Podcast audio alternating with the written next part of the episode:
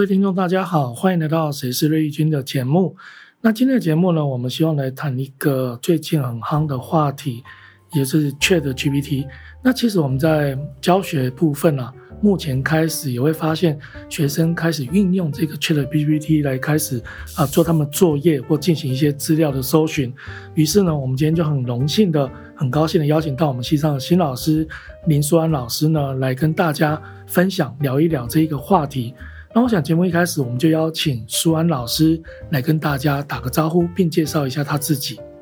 啊，嗨，大家好，我是舒安老师哈。那今天很荣幸能有这个机会来稍微谈一下这个 AI 对于宗教上的一些影响。那我简单自我介绍一下，我呃在进入这个宗教研究之前，哈，我是做统计分析的哈，所以我有所谓的这个理工的背景。这样啊，进入呃正大宗教所博士班之后，研究领域就比较着重在呃佛教哲学的部分，哈，尤其是有关中观这个主题。那会跨到这个 AI。在这个领域，哈，所以也看到说，哎，现代科在现代化的社会下，哈，这个科技对于我们的生活中的各个层面啊，其实都有蛮大的影响，哈，尤其是在 ChatGPT 呃出现之后，你会发现，哎，它对我们的影响越来越深了，哈，所以这样的一个现象，哎，让我更加的有兴趣，想要再去对这个部分呢做一些研究，哈。那其实我之前也对 AI 有做过一些 study 了，好，那今天真的很荣幸啊，这个受到主任的邀请。好，来跟大家谈一谈，但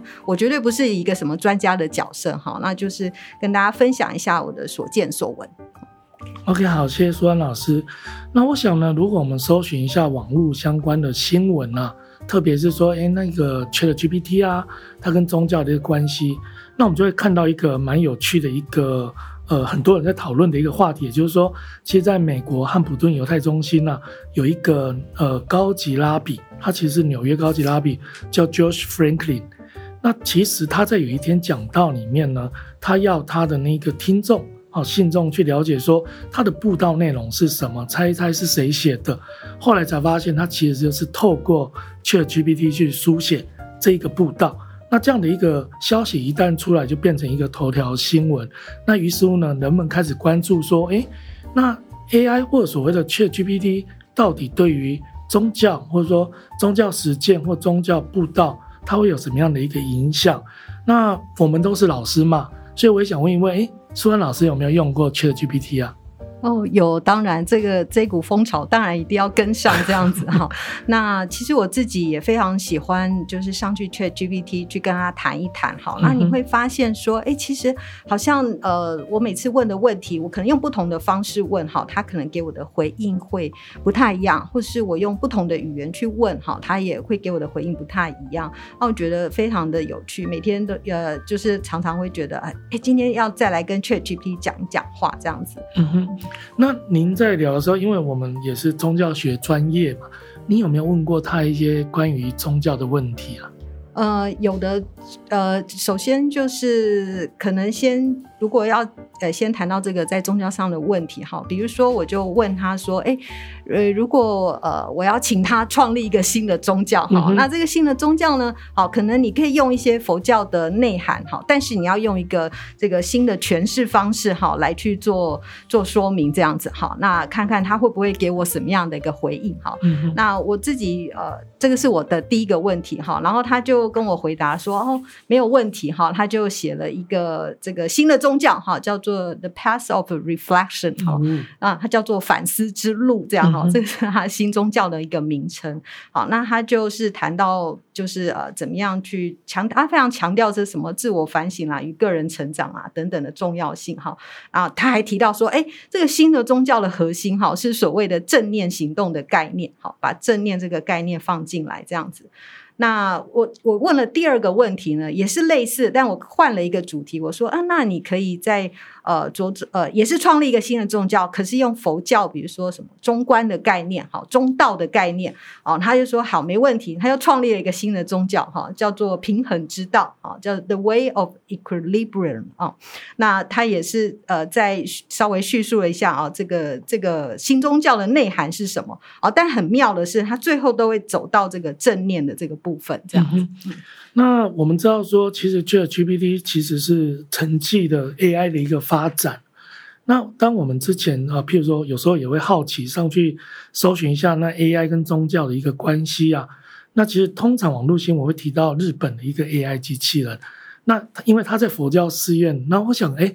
那个苏安老师能不能跟我们介绍一下，就是说在 ChatGPT 之前的 AI，那 AI 跟佛教的一些相关的部分，包括刚刚提到日本的机器人这一块，不知道苏安老师有没有什么可以跟我们分享的？呃，有的哈，像日本，我觉得它在 AI 这个部分，它算是走的蛮前面的哈。所以像在日本的高台寺有一个 AI 机器人叫 Mind 哈，那 Mind 它会用日文讲心经哈，那你只要用，但是你如果呃碰触荧幕，它也有中文跟英文的选项哈，可以讲给这个国外的旅客听哈。那在像京都大学哈，他们也有研发相关的这个 AI 的系统哈，叫做 Buddha Bot。啊，Buddha Bot 是什么呢？它就是诶输入这个呃佛教比较早期的经典哈，就尼嘎雅的一部经典哈，放进这个诶呃 Buddha Bot 里面哈，然后呢，在呃人呃我们人呢之后才有机会可以跟这个 Buddha Bot 去做一个对话。嗯哼，其实，在 ChatGPT 之前，其实日本在这个部分其实就做了很多的。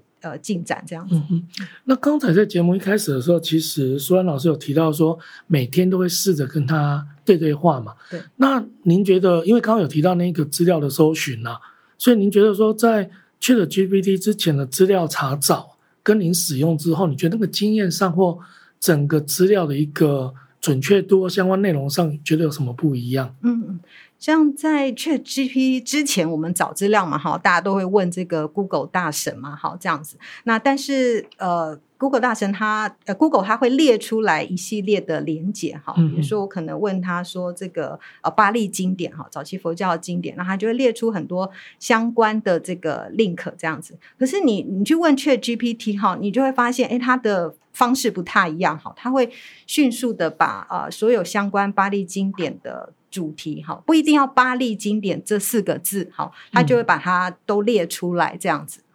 那我觉得这个是跟前前面我们在使用 Google 资料找寻的时候好像不太一样的地方。嗯嗯哼，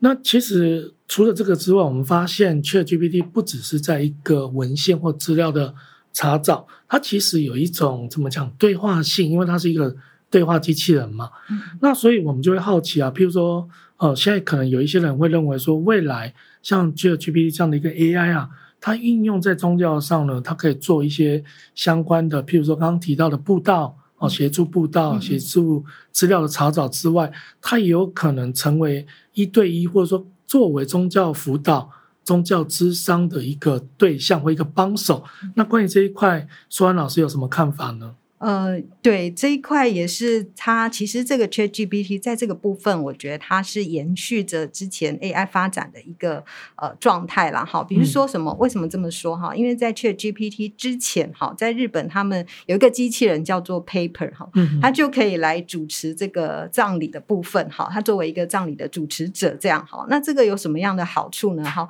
就是说，它对于这个有些比较贫穷的人，哈，他没有办法去请牧师或法师的话，哈，或者是相关的一些费用，所以他就选择了这个机器人来去做一个辅助，这样哈。然后第二个就是说，诶，他好像呃可以作为一个呃个人精神上的指导者啦。哈。那其实真的这个在国外已经开始有一些研究啊，他就说，诶，你如果问机器人，你如果因为失业啦，哈，感到沮丧啦，哈。啊！可是你现在的工作，你又呃，如果你你想要去找一份工作，唯一你能找到的这份工作又令人感到有点不耐烦哈，或者是不太喜欢哈，那这个机器人它就会回应，它就会用一些呃宗教上的一些箴言哈来去鼓励你，回应你这样哈。比如说，他就会说啊，这个劳碌必有益处啦，哈，空谈必致贫穷啊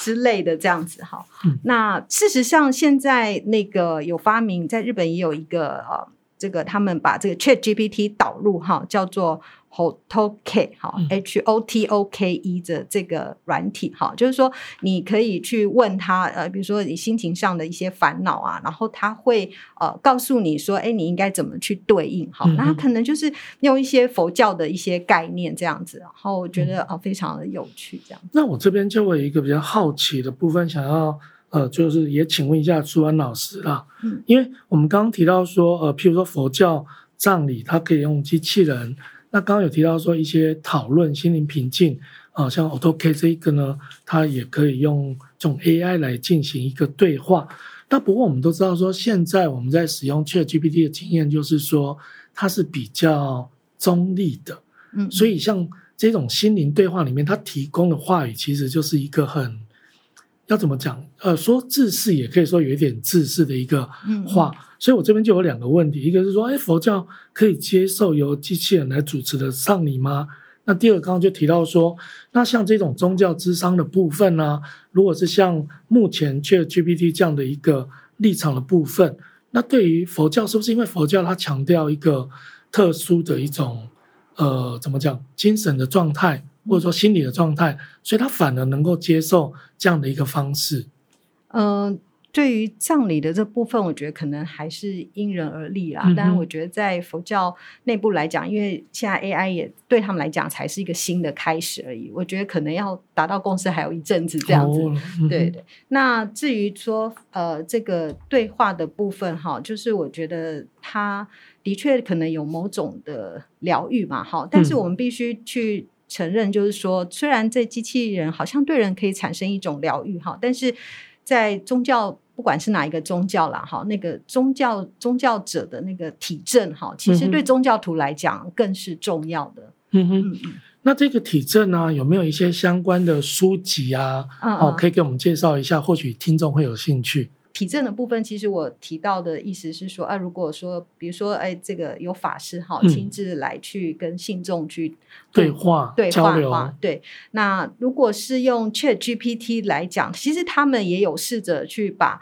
呃这个所谓圣者啦，或者是先知的一些话语哈，就是来去呃。做借由 ChatGPT，尤其是 ChatGPT Four 好来去生成对话。那这个要做什么？他就说：哎，人人们哈，我们就可以哎跟这个虚拟的宗教人物去做互动，这样哈。嗯、那其实我我觉得很妙，就是那天我在查找资料的时候，我发现哈在 Amazon 哈在 Amazon 上，我就有看到一本书哈，哎就是由 ChatGPT 所写出来的哈。嗯嗯，然后这本书呢叫做什么呢？它叫做 Talk with God 这样子哈。嗯、那它就是哎，它它里面的内容就是它它提出了。呃，向上帝问的一些问题哈，然后透过人工智慧的这个语言模型模型的视角哈，试着来去提供答案这样子。嗯，好，比如说，哎，这个信仰与理性之间的关系啦，哈，苦难在人类生活中的作用啦，自由意志的本质等等，这样。哦，这个是我觉得很很特别的发现。嗯，很妙哎，似乎他能够回答一些相关跟哲学或者甚至要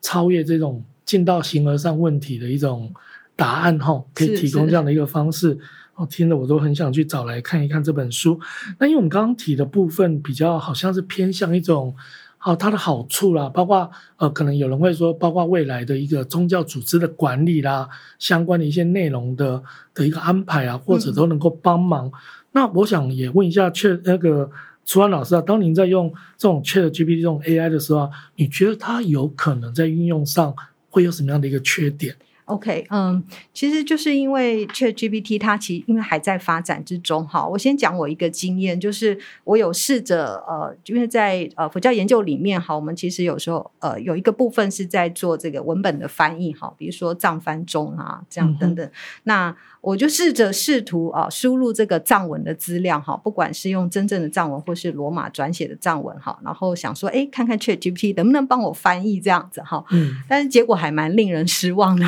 他就是乱翻一通，然后解给了我一个答案，这样哈。所以你会发现在这个呃这个例子里面，你就你就会看到说，哎，为什么 ChatGPT 没有办法翻哈？因为它非常仰赖我们人类给它的这些资料数据哈。嗯、所以藏文的资料库肯定显然是非常的不够哈，所以它没有办法去呃给你一个比较好的内涵这样子好，然后。其实像我们之前在做跟 ChatGPT 做问答的时候，哈，你也会发现说，哎，它呃，毕竟还是在在在在呃在学习中啦，哈、那所以它对于人类语言有一些比较维系的差异，哈，它好像还没有办法辨识的很好，这样子，嗯哼，好，那。讲到它这个生成资料的部分哈，你就会刚刚那个藏文的资料库的例子，你就会发现说，哎，那它变成说我们怎么喂养它，它就怎么样去现来去做这个回应。好，是那所以如果我们喂养的东西不够周全的话，哈、嗯，那它可能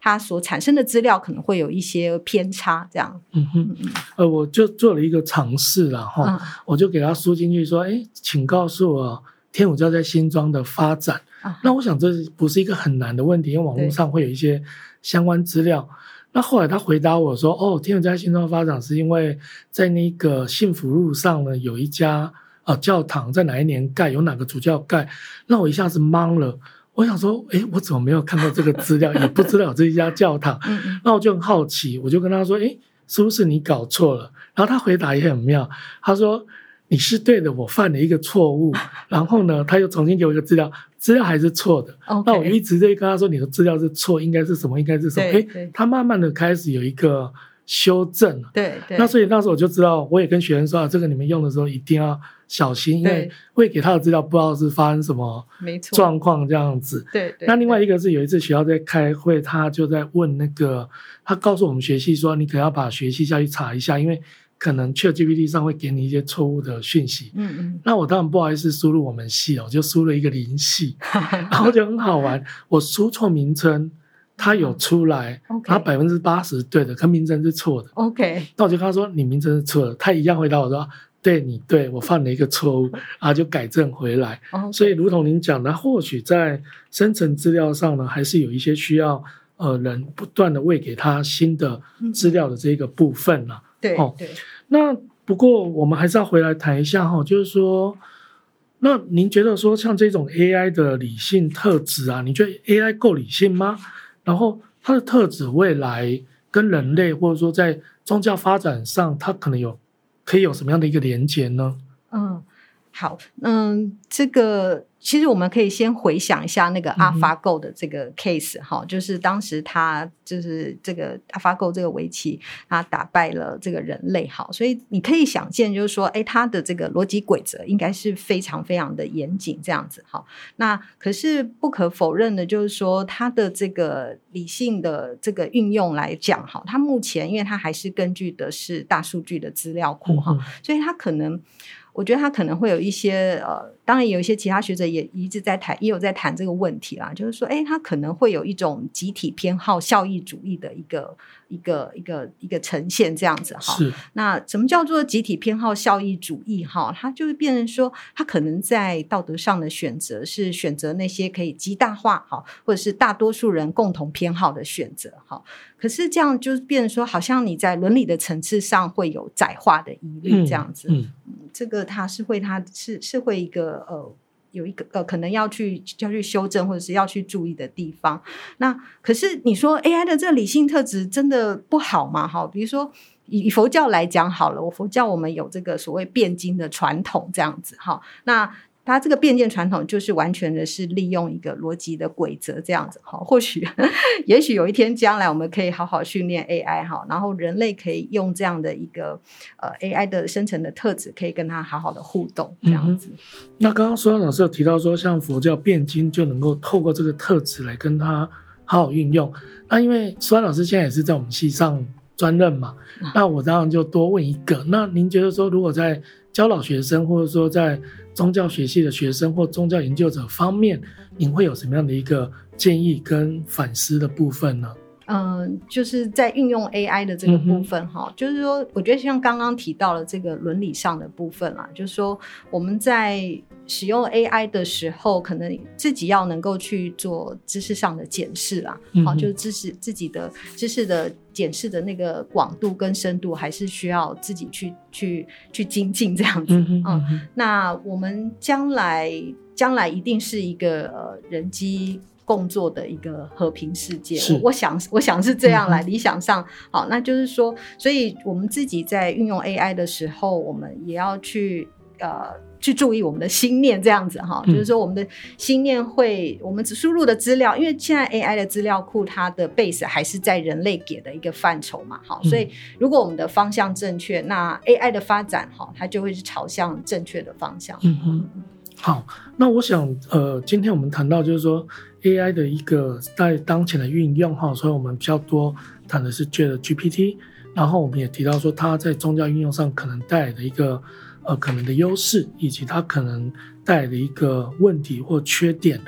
那我们刚刚在跟苏安老师的聊的过程里面，其实也发现到一个问题，或许我们宗教研究者，或者说在宗教方面跟 AI 的一个连接，我们更多要去关切到伦理的部分。嗯，那关于这个部分，或许我们之后谁是锐利君可以再邀请啊其他的学者一起来对谈这一块。好，那今天非常感谢苏安老师哈，可以来我们这个谁是锐利君，那也欢迎之后苏安老师可以为我们带来一些跟呃其他研究，包括在佛教啦、中观的研究相关的一些主题的分享。那今天谢谢苏安老师，也谢谢大家。嗯，谢谢主任，谢谢大家。